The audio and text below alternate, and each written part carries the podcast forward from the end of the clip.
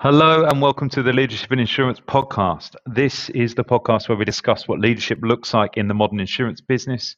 We talk to insurtech leaders and founders, innovators and change agents from the insurance industry. We also talk to thought leaders from outside the industry, such as organizational psychologists, performance coaches, and investment professionals. Anyone who can add value to the conversation on how to lead insurance businesses of the future. Hello and welcome to the Leave Insurance Podcast. This is a good one. This is Sid from Arbol, who's the CEO and founder. Um, Arbol's a platform for parametric coverage, um, which allows them to address gaps in the insurance market, in the traditional market. And I thought it was really interesting. It was a great conversation with Sid. Uh, he was very patient with me whilst we talked through the kind of technicalities of things like smart contracts and parametrics. And yeah, parametrics is something we've talked about a lot in this podcast. And you know, it's something that clearly the the, the market uh, is investing in, um, and we're seeing lots of big wins. Um, but um, Arbol are kind of parametric agnostic. They've not come out with one solution, although obviously they've got solutions for energy, agriculture, crop. Um, if there's a good data set, they can produce the parametric solution for it. Um, and I think that's something that we speak about a lot on this podcast. It's about kind of trust, it's about addressing gaps in the market, it's pricing insurance differently, and it's creating insurance which is appropriate for the consumer and the customer today. Um, it's interesting that Sid comes from outside the insurance industry. So we talk a little bit about that and, and his kind of experience with financial markets. Um, and then we get to dip into kind of alternative capital. Um, this is a really kind of wide ranging podcast. It was great fun. Um, thank you once again, Sid, for being a guest. This is the Leadership and Insurance Podcast.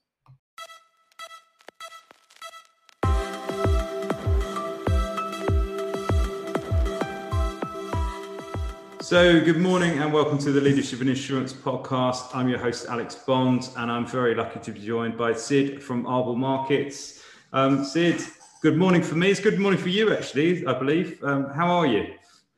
Yeah, I'm good. Uh, thanks for having me here. It's a pleasure. No, not at all. Not at all. Well, look, before we get into the kind of uh, details of parametrics, which is a big foundation of uh, obviously what the business does, if you'd be kind enough to introduce Arbol Markets. So for those of the guys out there that don't understand or know the business, um, yeah, it'd be great to get your take on what, what you guys do. Yeah, uh, absolutely. So Arbol is a you know platform for parametric coverage. What that means is uh, clients can uh, reduce risk of all types of different uh, you know external calamities from climate risk to price risk uh, using uh, data to make the payouts rather than an adjuster or someone from an insurance company coming to your farm or business to assess the damage. Mm-hmm. So, you know, using different types of data sets like weather data, climate data, price data, we're able to offer, you know, clients protection that has no claims, no paperwork, no hassles, that typically characterizes the traditional insurance experience. Hmm. The platform is run entirely uh, via smart contracts and an AI pricing engine. And so the entire process, uh, you know, is automated from start to finish and really enables a, a, a very clean digital experience for the customer while also you know helping cover many types of risks that the traditional insurance industry has been unable to or unwilling to provide enough uh, capital for. Mm-hmm, mm-hmm. Thank you, thank you for that. And um, as as I sort of jokingly said on I'm always you know I'm always impressed about how succinct those things get down, but that's what happens when you go through the raises. And uh, actually, after you do it, you know, six thousand times. exactly, exactly. Um, so thank you. I wanted to ask you, like parametrics um, is something we we talked about a couple of times on on the podcast and from different angles, but I'm interested in the platform perspective. So just for sort of clarity, how does that work? Who's bringing the business? Is, is a broker bringing a proposition, or is a client coming directly and saying, "I can't get insurance"? Who, who's coming onto the platform from that perspective? Yeah, it's very industry dependent. So one of the great things about parametric uh, insurance, and we also do these things as derivatives. So that's a legal distinction, not a product distinction. Mm-hmm. But one of the great things about parametric insurance is how scalable it is. So many similar products with some small tweaks can be applicable for anything from the farming industry to the hospitality industry. Mm-hmm. So, as an example, you know, uh, too much rain in a farming part can be bad for the crop, but too much rain can also ruin your vacation on the coastline. So um, there's a lot of scale to this whole business, and so when we work uh, on these different products, the products might be similar, but the it's where the sales channel is very different. So in agriculture in the US, where we got our start, a lot of the business is via crop insurance agents who are selling these as supplementary or um, you know um, add-on products, mm-hmm. or they are uh, filling a gap in the federal subsidized crop insurance system, mm-hmm. which is a big thing here in the US. Um, and in many parts of the world, it's really, um, you cannot bypass the agent networks. So you, we basically make the platform as convenient for the agents as possible. Mm-hmm. In a market like energy, the clients are larger, more sophisticated, and it's often direct client business. Yeah. It could be a wind farm, which is looking to manage its risk of wind speed, or it could be a traditional utility looking to manage its temperature risk because if temperatures spike and people run more air conditioning, they're going to have losses because they need to buy power in the spot market. Mm-hmm. Um, in other things like uh, hospitality, we're working with different channel partners, like where you book vacation rental homes and you can put in some rainfall cover so that all that money you spent on a vacation home doesn't go to waste when you know you have rain every single day of your trip. So it's very industry dependent, and so it's a mix of agents and brokers, and that's where the flexibility comes in. Is we try to make sure that the process is as simple as possible for a really wide set of clients. Mm-hmm. So is it sort of safe to say that with the platform, realistically, if, if, if a suitable metric can be found and the right conditions can be found, you know, you're completely sort of line of business agnostic from an insurance point of view? Absolutely. If there is an objective data set that uh, you know is trustworthy and has a long enough history, we will uh, we will look to write a contract on it. And as data sets get better and more granular, we're finding that you know there are many areas where you know we're just building new markets. That's the the great thing about Arbol is that a lot of our clients have never transacted in uh, any type of in cover that they're buying from us. And it's just because we are uh, at the forefront of a lot of these data sets and are able to price these very varied risks mm-hmm. uh, that you know we are able to deploy products that you know people have not even experienced before. And the whole idea here is to broaden the ad- adoption of parametric insurance. So it's not just trying to chase the same traditional business but really sort of think outside the box and build new uh, new markets mm. I, I, mean that that was one of my first questions I was going to ask you, and I, I think we've touched on it you know there is that because there's an element of this where you're filling a gap, right? So we were saying about subsidies, you know, there's there's a gap in coverage, so we're buying that. Um, but is it a kind of a, a, sort of new opportunity? And I appreciate I'm going to roll I'm going to roll two into one here. With parametrics, the kind of concept's been around for quite a long time, but it appears to be having its its its moment. So a kind of was a two part question really. Are we filling a gap or is it a new opportunity? And then why why is it now? Why is why is parametrics kind of really blowing up now? Do you think? Yeah, uh, so we are doing both, filling gaps where there are, or building new uh, markets.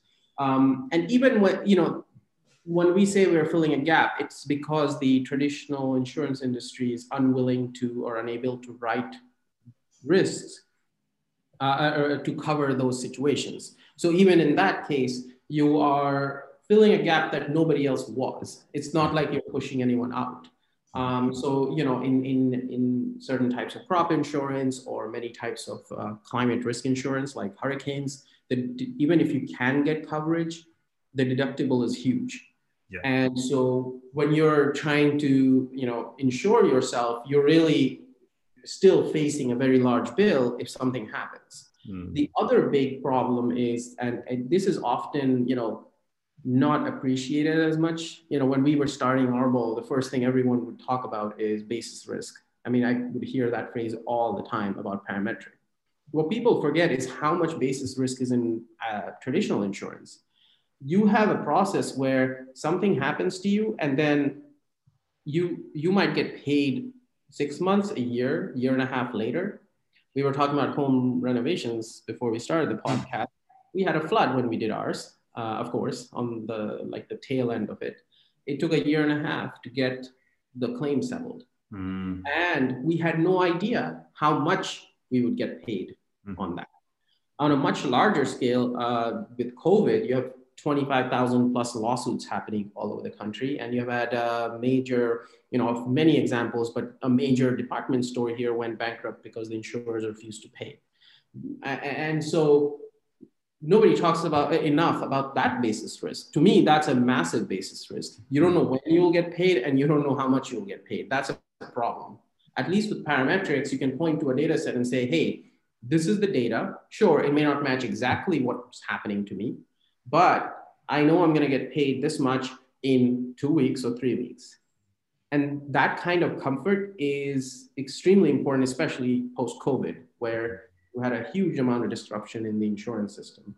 Mm. And so the other question, which is like, you know, why is it now the moment? A big part of this is that the data sets are finally granular enough right? You, you, you know, many weather data sets, you know, say 10, 15, 20 years ago could have been a 100 mile by 100 mile grid.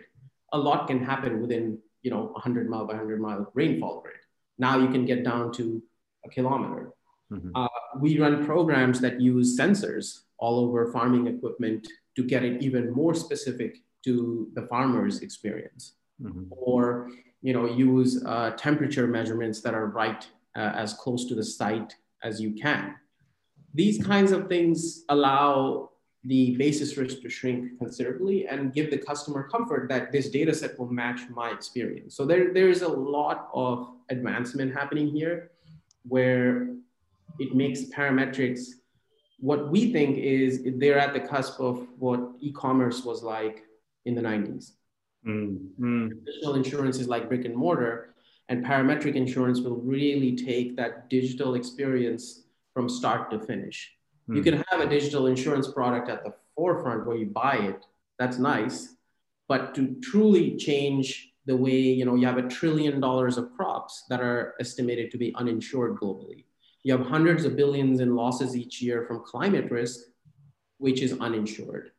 These are massive gaps. This is not just a small small uh, you know problem we're trying to address and you see the climate you know sort of issues getting worse and worse the floods in germany right now or the mm. heat spikes out west here there, there's a lot of clients with inadequate or no coverage for such events mm. um, and parametric insurance is going to be the easiest way to enable broad scale adoption of insurance which allows you to uh, manage your risk mm. and plan for the future and you know adapt to climate change not just wait for disaster aid after the fact yeah. so to make parametric insurance worse is uh, uh, to, to, to make it work is a crucial thing that uh, you know the, we need to solve mm.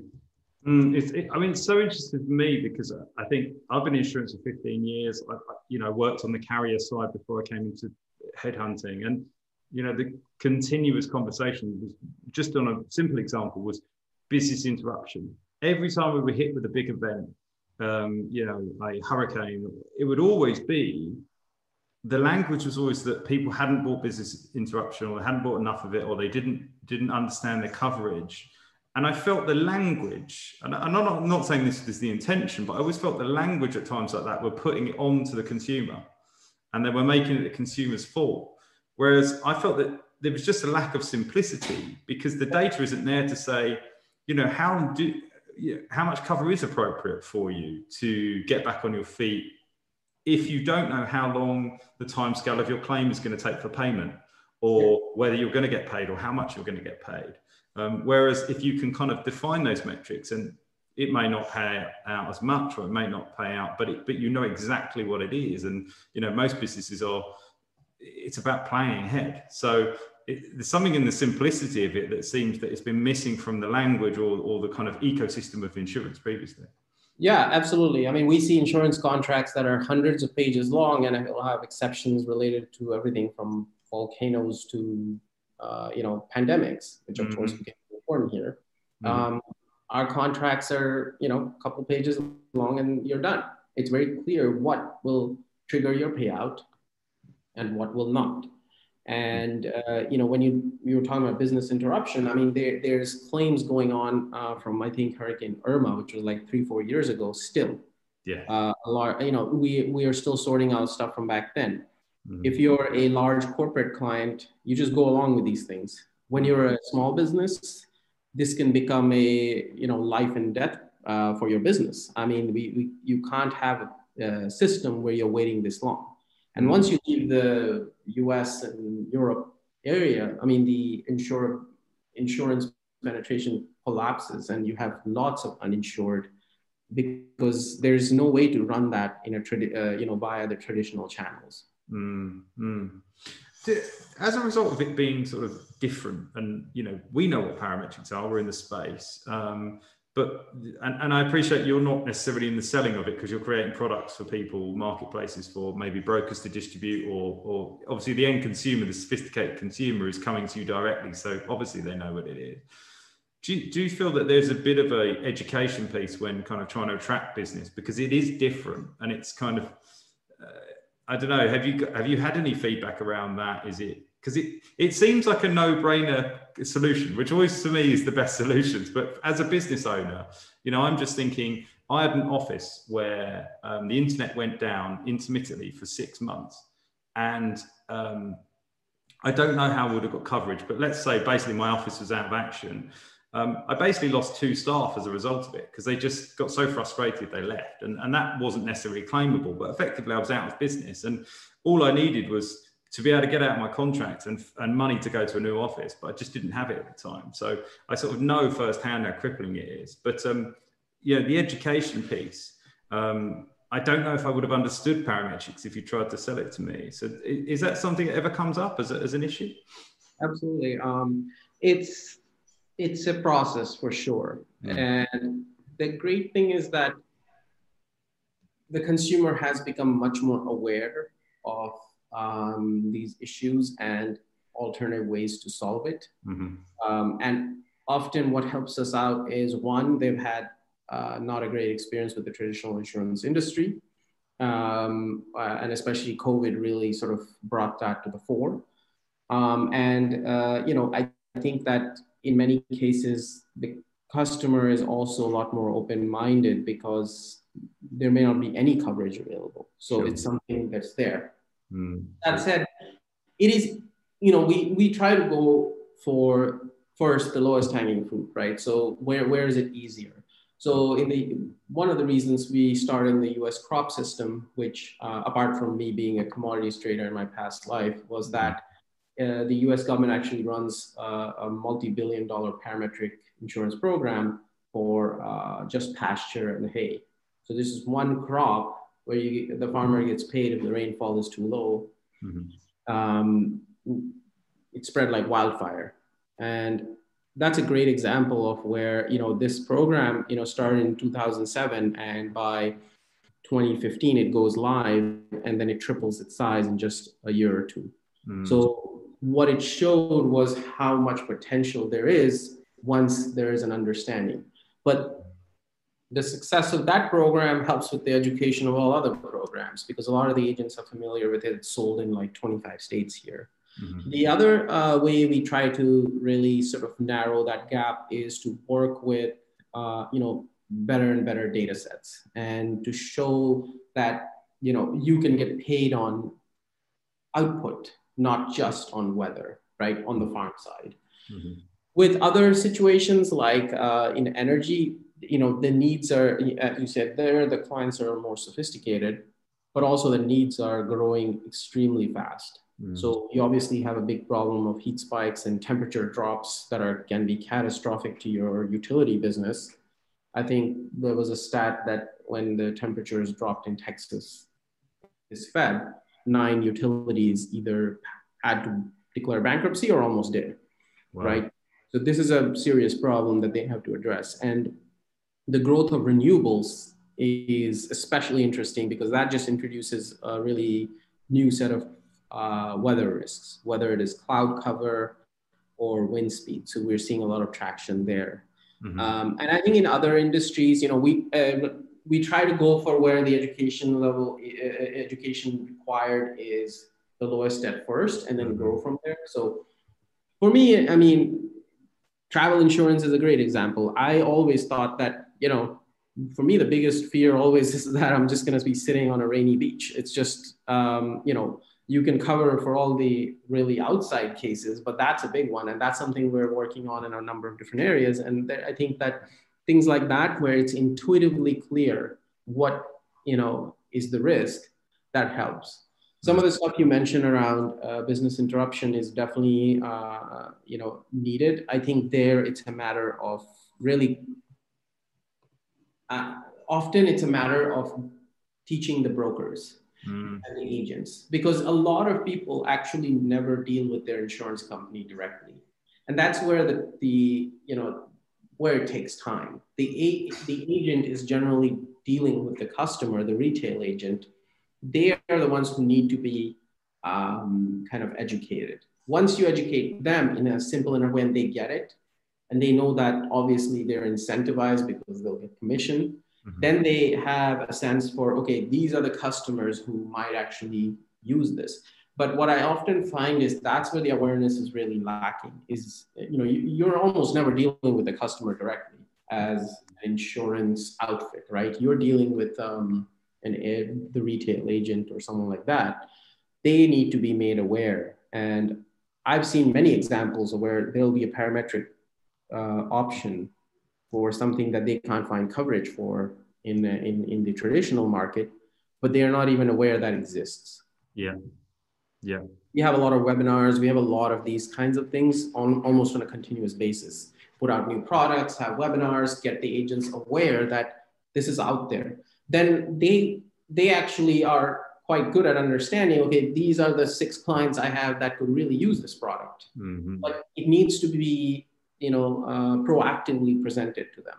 Mm, yeah absolutely. No yeah i can see that. It's a sort of one to many approach with the kind of education piece. And it, you mentioned the pandemic had kind of opened up people's minds a little bit to kind of what their coverage is and i think there's been a focus on their coverage. But what has the pandemic done for your business? Has, has there been any direct kind of applications? And i was really interested to see whether it had led to kind of creation of new products specifically over this time uh, well, we've been creating new products uh, at a rapid pace, but that's just because you know we've been growing very fast. Hmm. Um, we're on track to grow, you know, um, you know, a couple orders of magnitude this year, basically. Mm-hmm. So we, you know, we're seeing uh, massive demand growth year on year.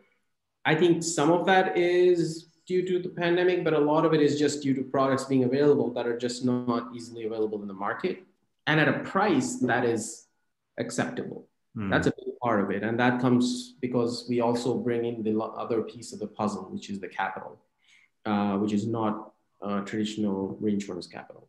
Mm-hmm. Um, you know, the other problem you mentioned before, but I mean, the parametric problem was a lot, a lot, a lot of these products were extremely expensive the cost of operations was high, the capital cost was high, and by the end of it, the consumer is paying a price that, you know, it's not going to be a repeat customer, and it's going to be uh, hobbled from the start. With regards to the pandemic, I think it's more that the awareness uh, uh, and the uh, sort of comfort with digital solutions has increased dramatically. And while we don't have any products directly related to the pandemic per se, it's that the the customers have become uh, very aware that a digital solution where they get paid quickly and transparently has a lot of value. So, you know, we've come out with a ton of new products in the ag and energy space over the last year. That's less due to the pandemic; it's more just due to demand. Mm-hmm. On, on, new products, um, I, I, think I wrote this question down, but I don't, I don't know if it's a very well written question because I said, you know, I was going to ask something about the simplicity um, but I think that implies that it's simple to do the mechanics of what you do, and, and, certainly I don't I don't think that is. But is there something about the structure of what you're offering in a parametric space that enables you to be faster in terms of kind of developing new products? Yeah, I mean, um, well, we have obviously, as you might imagine, considerably less bureaucracy when it comes to building uh, software and products. Uh, one thing that helps a lot is uh, for us, product is code, right? It mm-hmm.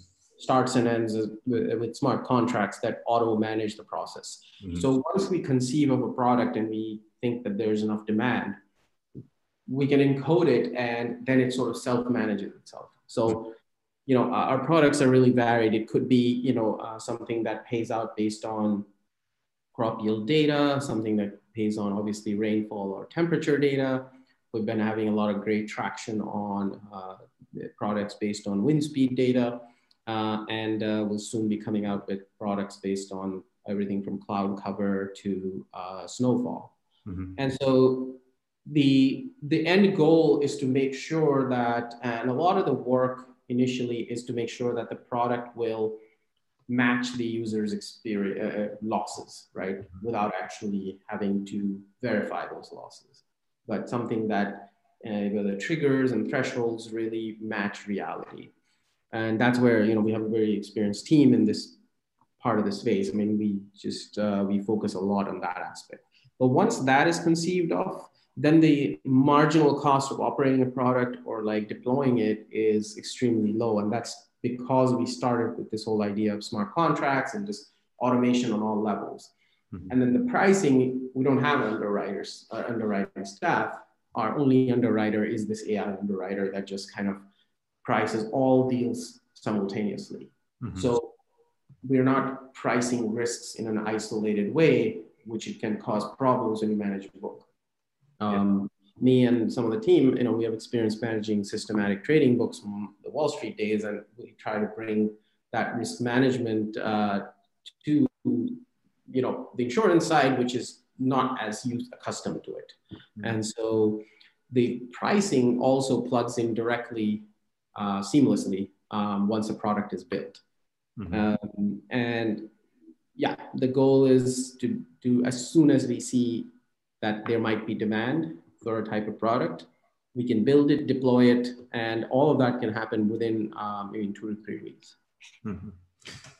There's, there's so much I want to pick up off there. but I'm, I'm going to I'm going to go out of order for a second. Certainly for for the smart contract piece, is that do you, do you think there's a because smart contracts are getting talked about in insurance. Um, I don't know if anyone's truly deploying it do you think there's a misunderstanding about what it represents, or, or, or do you think some people are sort of jumping on um, the back of some good tech because it makes good press. I, I, don't know. I just wanted to get your because especially because you're you, you, know you've come from outside of the insurance industry. Um, do you think there is maybe a misunderstanding or a purposeful misunderstanding of it all? Yeah, I I, I agree. I think well, there's there's a there's a contingent which is uh, where there's a there's definitely a lot of press type stuff that goes around things like blockchain and smart contracts. Mm. Um, we when we started, we we started with blockchain being a core part of our tech, right? And that was in 2018 in the shadow of the 2017 crash. So nobody wanted to talk about it. You can see the press releases kind of follow, you know, how well Bitcoin is doing because people get excited about it. Um, I think that you know, when we think about smart contracts, it's not just about, you know, uh, you know, sort of if then clause, okay, if this happens, pay this guy. Mm-hmm. Uh, you know, there's a lot of other layers around payments and sort of integrating from start to finish um, the entire process. So you're taking in your premiums, monitoring the data, uh, auditing the whole chain, and then deciding that, oh yeah, this is going to be evaluated to pay, uh, the customer needs to pay, pay the thousand dollars. This gets transferred directly into their bank account. So it's that whole process. And what we have found through a lot of, you know, uh, kind of winding roads is that there, there's a lot of institutional blocks to fully implementing the solution. We go, we do have to centralize certain things. It can't be full blockchain, but we're working on it. We're not there yet either. Mm. But I think we're considerably farther along than anything else we've seen in the market. And the problem that tends to happen is the traditional industry is, um, you know, they I think don't understand the full power of this, and those that do don't understand insurance. And so they get stu- uh, the, the the the true blockchain guys get stuck on the how do you scale this thing? How do you make it regulatorily compatible? How do you get the brokers to sign on? Things like that. So we sort of sit in the middle, and that's why we are a hybrid because we also need to build a business. And for us, blockchain is a tool like many other tools. We don't really kind of use it in pitches and stuff as much as you would think. It's just more like this was something that we saw would be very useful for the future, especially as the programs get more and more complex, right? A smart contract that just reads one rainfall data set is, it's, it's fine, but it's not gonna change the world, right? what starts to really bring it to the forefront is one either you're operating in countries where the trust levels are very low and you know there's a, there's benefits to having things on chain that can be audited very uh, carefully or when you start to run really complex programs with say uh, which we already are on that path uh, is imagine a parametric program that needs to take in data from thousands of sensors sending out data every second and then deciding, okay, this is the payout using some uh, uh, algorithms. It's in those situations where you're not the only party here, right? As in the insurance company, you will have a reinsurer, you'll have the client, you'll have the agent. You have different parties who don't necessarily trust each other, or at least aren't in the same corporate entity. Mm-hmm. All need to verify why a payout was determined, mm. right? Or how much to pay out that's an ideal case for blockchain and smart contracts because what you're looking at is a distributed ledger, a ledger that multiple parties who are not connected to each other can agree on.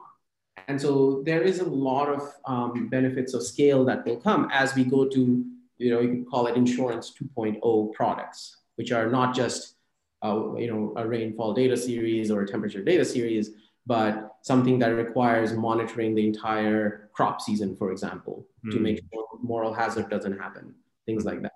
Mm. Yeah, interesting. I mean, the, the, complexity of the kind of component parts and the, the you know, the the value chain of insurance, yeah, it would it would make sense to lend itself very well, particularly that kind of broker carrier. You know. And we, we we see this all the time. Like we we operate in the reinsurance space, and one of the things that the first reinsurance deal we did immediately it was obvious to us that a distributed ledger would solve so many issues in how um, how many frictions there are mm. right between yeah there's a there's a there's a reinsurance company there's a, a reinsurance mga there's a uh, you know insurance company there's an insurance mga there's a retail agent and then there's the customer if yeah. all these parties and documents are being emailed nonstop and the thing is you know you, we're not just doing this to make things efficient for the sake of efficiency. Each layer, each person involved um, adds tremendous amounts of cost. Each of these layers is taking, you know, 10% fee. By the time you get to the customer, you know, it's it's crazy what they pay versus what the actual capital is receiving. Mm. And these kinds of things are what keep insurance uh, adoption at a low level yeah in the in, in in the urban areas of the west where you have standard car insurance home insurance sure that'll that that's doing fine in terms of uh, adoption but we start to either leave the us or you start to look at like the climate risks i was mentioning and things like that you know you you're not going to get broad scale adoption unless you can lower the the, the costs of doing business mm. yeah and, and any tool towards that because you know, there's a lot of conversations about, um, you know, insurance as a as a form of social good, or, or you know, and how much we do towards that. A lot of it's kind of, you know, how do you distribute it to more people? How do you make it more accessible to more people? And and and, the most obvious is to get rid of the cost. And and that doesn't mean getting rid of insurance. It means getting rid of like the layers that kind of just add that cost and simplicity, is such a driver towards that because then um, it doesn't need to be a charity, right? It needs to be a self-sustaining business that allows a larger amount of people to plan. I mean, one of the things that uh, there's a there's a book I read many years ago called Poor Economics, very very good book. But you know, it, it talk about how insured our lives are in in you know the developed part of the, the world where you know your uh, you know glass of water is clean you know you're you know you're, you're covered for health issues you're covered mm. for fire in your house and this and that these are things that we take for granted and are completely foreign to you know literally billion plus people. Mm. like one rainstorm or one drought can set you back um, you know years of income or one health problem in your family. And this happens all the time. I'm, I'm, I'm from such a country right? It's without insurance it's so hard to escape that uh, cycle of uh, poverty too right? It's it's a it's an extremely important thing that needs to be solved. And it's not going to be solved if you know you have uh, 30 40 50% in fees on top of already um, you know this kind of oligo, oligopolistic uh, industry setup. Sure sure. I mean just just touching on that and and um, yeah conscious of time so i'll start to wind things up but i've got a couple of key questions that i think is uh, about your viewpoint you know uh, you, you, don't come from the traditional insurance market, you come from traditional more finance markets. I always ask this to people that sort of enter the insurance market later. Is there anything that specifically jumped out at you and surprised you um, when you started looking at the, the, the, insurance market more closely?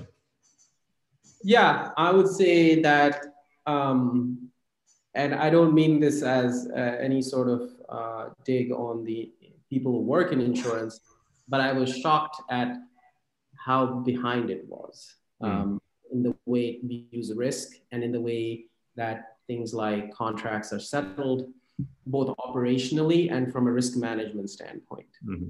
And I think part of the issue is that you, you know, you have um, um, just you you have an industry that I think is a lot more protected by regulation than finance is anymore, right? There are, you know, there's obviously entities in finance that are also overly protected by regulation, but there are also extremely competitive firms. Like I was, um, you know, partly in the hedge fund space, partly in the commodity trade house space, and uh, I was also at a very big bank. So you, could see the differences, but um, large parts of finance are highly competitive. And if you don't innovate, if you don't come up with new strategies, find new markets, um, you know, you're going to disappear. Mm-hmm. And I think that in the insurance space, uh, there's a lot more uh, regulatory protection across the whole space. And so what that leads to is, you know, what, what I found was um, there were many aspects of it which reminded me of how markets I'd heard operated in the 90s. I'd actually seen that uh, still in uh, middle school, but uh, you know, my co-founder has been in markets since the late 80s, and for him it was just like dealing in the 90s uh, you know you're, you're sending around faxes and like the amount of steps you need to complete a transaction is just mind boggling mm. and when when i saw how like the risk was managed also it's very like old style kind of risk management rather than viewing it as a whole sort of big picture. And so that's some of the stuff that we obviously started with addressing is like, let's get operational efficiency and get, let's get risk management to be much more uh, involved um, and pricing and things like that. Mm. But it was, um, yeah, it was, uh, it was definitely very, uh, uh very uh, different. yeah, I, it was. Uh, I, I, started in in the UK, obviously, and going up to London for the first time, and then looking at people carrying suitcases and, and going, "Oh, what's in the suitcase?" And they were like, "Oh no, that's paper." And, and I was like, "Wow!" like it just come from university. I was thinking, I don't even have anything on paper anymore. But yeah, I mean, luckily it's moving forward. But it's it is interesting how much you know the commonality is exactly that. But it's interesting to hear your kind of view on risk and. Um, I wanted to ask you because I know that you, you know, raising capacity wasn't from kind of traditional insurance markets or reinsurance markets. And what's the appetite for this type of opportunity? It seems to be quite large because do they view it more? This is more akin to a traditional finance product than like insurance as a of standalone product. Absolutely, and th- this was part of the, um, you know, the Arbol vision was twofold. One that the customer will love parametrics, mm-hmm. and the second was that the capital markets will love parametrics. Yeah. Problem with the same problem that customer faces with traditional indemnity insurance is the same problem capital will face, right? If you have two, three years to settle claims and you have no idea what the payout's going to be, that's not very comforting to an investor who is used to investing in traditional markets where, okay, there's the stock price and this is the price of corn futures. We, I mean, every single second of the day, you know where your book stands. Mm-hmm. And so to get a broader participation from the non-insurance sector, the parametric space is uh, essential. And when you look at what a parametric insurance contract is, it's almost identical to similar derivatives. It's like a rainfall derivative or a temperature derivative. In fact, a lot of our business is done in derivative form mm-hmm. where possible because the costs are much lower of operating. So the, the, the, the capacity we lined up was non-traditional and you know we think that there's a you know this year has almost been a demonstration of what the returns can be and they've been great but also the biggest thing that you know when i was at uh, hedge funds and uh, uh, these trading outfits you're always looking for uncorrelated risk mm-hmm. and risk based on you know uh, rainfall in a county of iowa or temperature in atlanta or things like that are some of the least correlated um, you know uh, risks that are out there it doesn't matter what the federal reserve is talking about temperature will do what temperature does. So mm-hmm. you, you, you basically create a new asset class that now non-traditional uh, sources love. That, that flow of capital is essential to, again, pushing down prices and broadening the adoption. So, you know, as I mentioned, we've, we've had tremendous growth uh, over the last year, and part of that has been lining up the capacity. And now we've completed the circle, mm-hmm. right? We can get data build a product, deploy it, and cover the risk all in in-house essentially. Yeah. And what that enables is much, much more rapid deployment products, but also the deployment of much more um, complex products that really get down to what the customer is facing in terms of risk. Mm-hmm. We don't have a very long process to like say, okay, this is what the product looks like. Now, you know, going through the bureaucratic hurdles of when you deal with a major insurance company. Yeah, yeah, it's huge, and I think some of those problems have been really coming up. I mean, you know, uh, I know it's a very different thing, but looking at people trying to raise capacities for MGAs, um, it's been incredibly difficult. Um, but mainly just because of the process, the timescales, um, and then you know you've got a window of opportunity to get out there, and it, it hasn't happened. Um, so I've got two very quick last questions. Well, they might be quick, we don't know. But um, uh, am I right? In, you founded this business. Uh, I think there's a number of partners, but one of them's your brother. Um, I believe. Uh, so there's four uh, co-founders, and one of them uh, happens to be my brother. I was wondering if there's any unique um, challenges with working with a brother, or is it, or is it all happy families at Team Arbol? uh, I, I, you know, I we always did all sorts of uh, deals together and things yes. like that. Um, it helps that he's uh, seven years younger, so it's a big gap. So we don't have, we never had like what you would call sibling rivalry or anything like that. Um, and you know, we just uh, hang out anyway, so it, it works pretty well and we're always we were always getting involved in different deals together for like investing and things like that. And yeah. so works yeah. out well. But, um, but but you said you're the older brother, so if, if all else fails, you can just pull out the older brother card. exactly. So, that always works. um, and like my other co-founder, uh, one of them I known for ten years, so it's a tight group and it helps a lot. I mean, we all were, you know, obviously working, uh, you know, uh, without uh, much, uh, you can call it compensation or things like that for a while. And, you know, we, I think that helps a lot though, is this inherent trust we have in each other's abilities. And we all bring, probably most importantly, we all bring very different things to the table, you know. Sure. Um, and uh, the age range in our co-founding group is, I mean, on the order of 30, 40 years. So you get old school, uh, you know, wisdom and, you know, coding skills, and I sit somewhere in the middle. I coded a bunch, but I also worked uh, a lot in the commodity business sector and things like that. And so it, you know, we all bring different, uh, very unique skills to the table that helps um, to make sure that we're, we don't have any gaps in what we need to get done. Because something like Arbol just requires a huge number of uh, skill sets because you, you, you're touching on regulatory, uh, legal stuff, um, obviously the insurance and derivatives industries, but also it's, a, it's quite an effort on the coding side and the pricing engine. So everyone needs to bring um, very different skill sets at the table. Mm-hmm.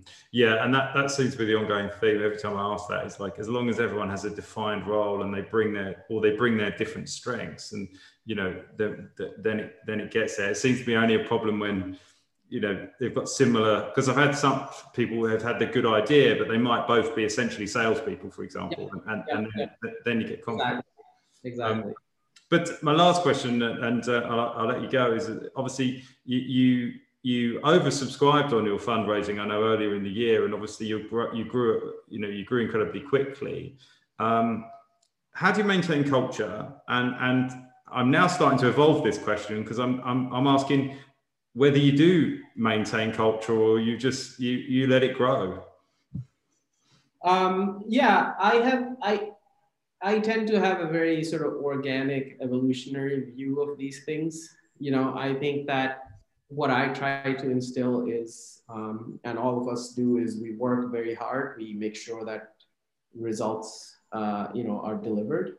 And you know I think a, a, culture is that of teamwork and making sure that again we bring all the necessary because almost nothing at Arbol is doable by a single person just because we do need the input of uh, every aspect what I mentioned from yeah. regulations to coding and so the goal is to foster you know uh, collaboration amongst the different teams and uh, you know I we don't have a you know we don't have like the, the the, the, standard ego trips. I think everyone is very collaborative, and we've always made sure of that. But beyond that, I let these things evolve. Um, you know, obviously, if you see a problem, then you have to intervene. But I haven't had that, luckily. And uh, you know, the true culture of Arbol is that yeah, we we work hard, and you know, we really make sure to uh, do everything with as much excellence as uh, possible. You know, if you do something, do it really, really well. And yeah, beyond that, I, I don't know if, um, you know, there's not, I, I don't, I've never agreed with the whole, you know, forcing corporate culture down people's throats. Um, we don't even have defined work hours or vacations, you know, everyone is free to take off whenever they want, come into the office, don't come in, it's fine. It's been always a very, um, almost, you know, a decentralized approach. And that, you know, goes back to our, I guess, our uh, blockchain view of the world. But we um, we have a very decentralized uh, system, and anyone, if they have a good idea, it's they're it's it's um, they're open to follow it along, and we actually have that all the time. People mm-hmm. have different ideas about because we also operate in a in a in a in a space where there's so much uh, room for creative thinking, like oh yeah, maybe uh, snowplow companies could use snow insurance, or you know, um, maybe uh, you know, so and so type of business would love uh, rainfall insurance, mm-hmm. and we're all welcome to sort of grow that uh, idea together. So and you know, many things don't work out. That's also fine. It's a it's a tough business, but we try to make sure that everyone is given a level playing field. Is very flat structure. Um, we're all on Slack at different random hours of the night or day. um, yeah, people also maintain uh, very different hours. like yeah. some team members are up at like 1 a.m. and others are, you know, nine to five type uh, uh, hours. But uh, it's it all works very well because um, we that's the culture is, you know, um, first and foremost, um, you know, do something. If you do something, do it to the max uh, possible excellence. Yeah, lovely. And that is a perfect um, that is a perfect leadership and insurance cast uh, thing to end on. So we're gonna we're gonna call it there. Sue, thank you so much for your time. I really really appreciate you taking the time out. Um, I, I think it's fascinating what you're doing. I love the space, and um, I want to keep you know keep keep involved and keep listening to what you're doing. Thank you. For sure. Thank you for having me,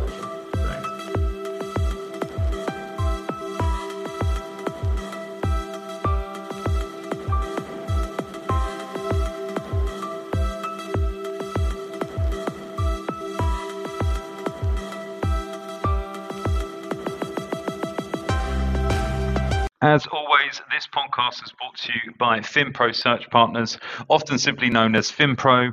FinPro is an executive recruitment business working in the insurance and insurtech space on an international basis. If you would like to find out more about FinPro, please visit our website, www.wearefinpro.com, or our FinPro company page on LinkedIn. I've been your host, Alex Bond, and I would personally love to connect with anyone who is interested in the changing world of insurance. So feel free to reach out to me directly, um, either on LinkedIn or via my email, uh, alex at wearefinpro.com. I hope you enjoyed the podcast, and I hope to see you back next week. Thank you.